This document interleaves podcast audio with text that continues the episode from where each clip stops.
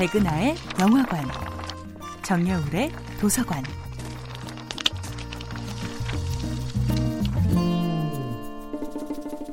안녕하세요. 여러분과 아름답고 풍요로운 책 이야기를 나누고 있는 작가 정여울입니다.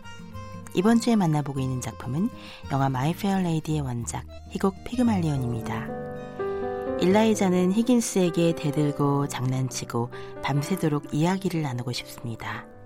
하지만 히긴스는 결코 곁을 내주지 않죠. 그리하여 일라이자는 자신을 구원한 사람을 증오합니다. 창조주가 피조물을 바라보는 시선은 처음부터 불평등할 수밖에 없지요.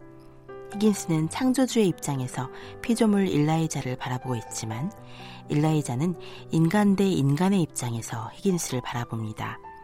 또한 일라이자는 바뀌어버린 자신의 인생이 두렵기도 합니다. 그녀는 발음을 교정하려고 했지 성격을 교정하려고 한 것은 아니었거든요. 고귀한 발음과 비천한 신분이라는 끔찍한 불균형을 깨닫게 된 일라이자는 소리치고 싶습니다. 차라리 나를 발견한 그곳에 그냥 내버려 두지 그랬냐고.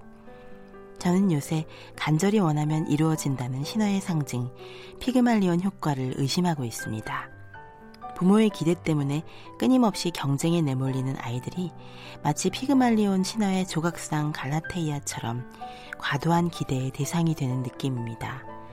더 많이 칭찬해주고 더 많이 기대해준다면 아이들은 정말 더 훌륭한 존재가 되는 걸까요? 조각상이 사람으로 변신하는 기적처럼 아이들은 기대를 많이 받을수록 더 좋기만 한 걸까요? 조각상 갈라테이아의 입장에서는 피그말리온 효과란 곧 피그말리온의 이기심이었습니다. 조각상의 시선에서 보면 피그말리온은 처음 보는 남자인데 선택의 여지 없이 자신을 조각상으로 만든 그 남자를 창조주라는 이유로 사랑할 수 있었을까요?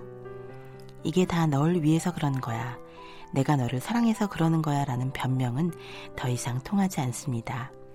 사랑은 결코 손익 분기점을 따지는 투자가 아니며 내가 원하는 것을 타인에게 강요하여 그가 나를 사랑하도록 만들려는 이기심은 결국 진정한 사랑이 아니라는 사실이 언젠가는 탄로납니다. 사랑의 이름으로 내 이기심을 포장하지 않기, 너를 사랑한다는 이유로 내가 원하는 것을 너에게 강요하지 않기, 그것이 진정한 사랑의 첫걸음입니다. 당신의 결핍과 그림자까지 아무 조건 없이 사랑해주는 사람, 그가 진정한 영혼의 파트너가 될 수 있습니다. 정여울의 도서관이었습니다.